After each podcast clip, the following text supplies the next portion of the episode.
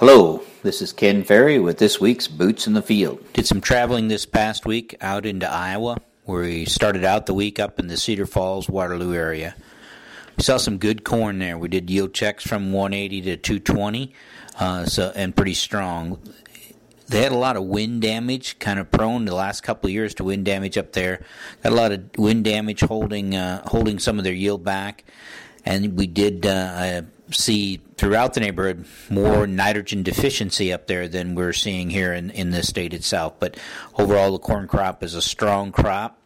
The beans in that area, um, gosh, 40 to 45 percent of the fields were heavily infested with sudden death. Uh, again, mainly the early planted beans in the in the field itself, but it is going to ding them in that part of the country from a soybean standpoint. The damage is severe enough. From there, we went northwest of Des Moines. Both corn and beans look phenomenal in that area. They're going to have an excellent crop uh, compared to the rest of the state. They're probably the strongest that I've seen. We traveled from uh, northwest of Des Moines back to Iowa City. I was surprised to see how much damage was done by dry weather. You could tell it both in the corn and the bean crop. I didn't realize uh, the the dry belt out there was quite that uh, large itself. Once we got back to Iowa City, though, we saw some really good corn again and some pretty good beans uh, in that area as well. 2015 was really the big crop for uh, for most of our Iowa growers. I don't think they're going to reach the uh, crop that they saw in 2015, but I do think it's going to be a good crop for them out there at South. Here in the state of Illinois this past week, uh, we were in the fields in the Galesburg area. Again, um, good looking corn yields up there as we checked from 200 to 280. So disease pressure up there was much lighter than and uh, than most of the areas that we've been in. They still have the pressure, but it's uh, not quite to the to the magnitude that we're seeing everywhere else. We're over in the Crescent City area, uh, and that kind of looks deja vu of last year. A lot of water damage. Those guys have taken on a lot of water in July and August already. Uh, with that though, we saw some pretty good corn where it wasn't drowned out. We're checking yields there from 190 to 280 itself but the disease over there in some fields is pretty severe. One one field that we're in was probably seven days from black layer, and it looked like seven out of ten plants already would not pass the push test. They had that much stalk rot in them itself, so it's going to push them to uh, take some fields a little bit on the wet side over there to, to keep them from falling down.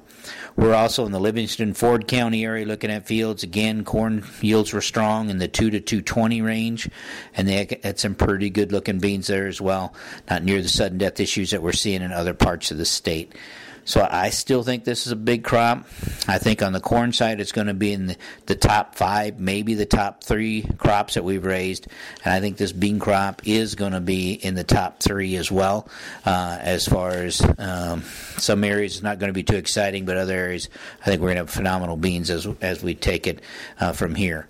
Again, we really, really need some sunshine. So this week we got what two and a half days, maybe tops, if we put all our sunshine together. Um, that is is going to be part of the disappointment for some of these yields that guys thought should be 240, 250, and then up being 220.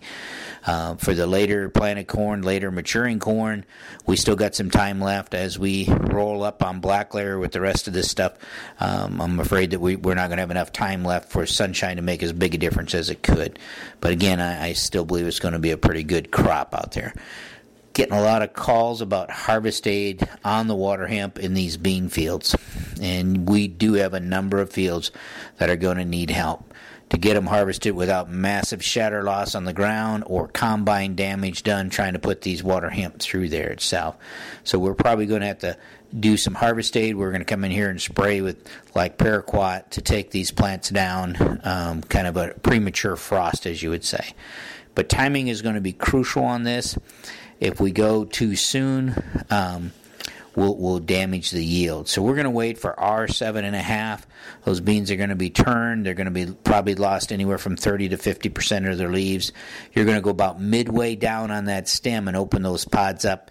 The soybeans should not be attached to the pod when we uh, start this treatment. So when those beans are no longer attached to the pod, then that treatment can be made.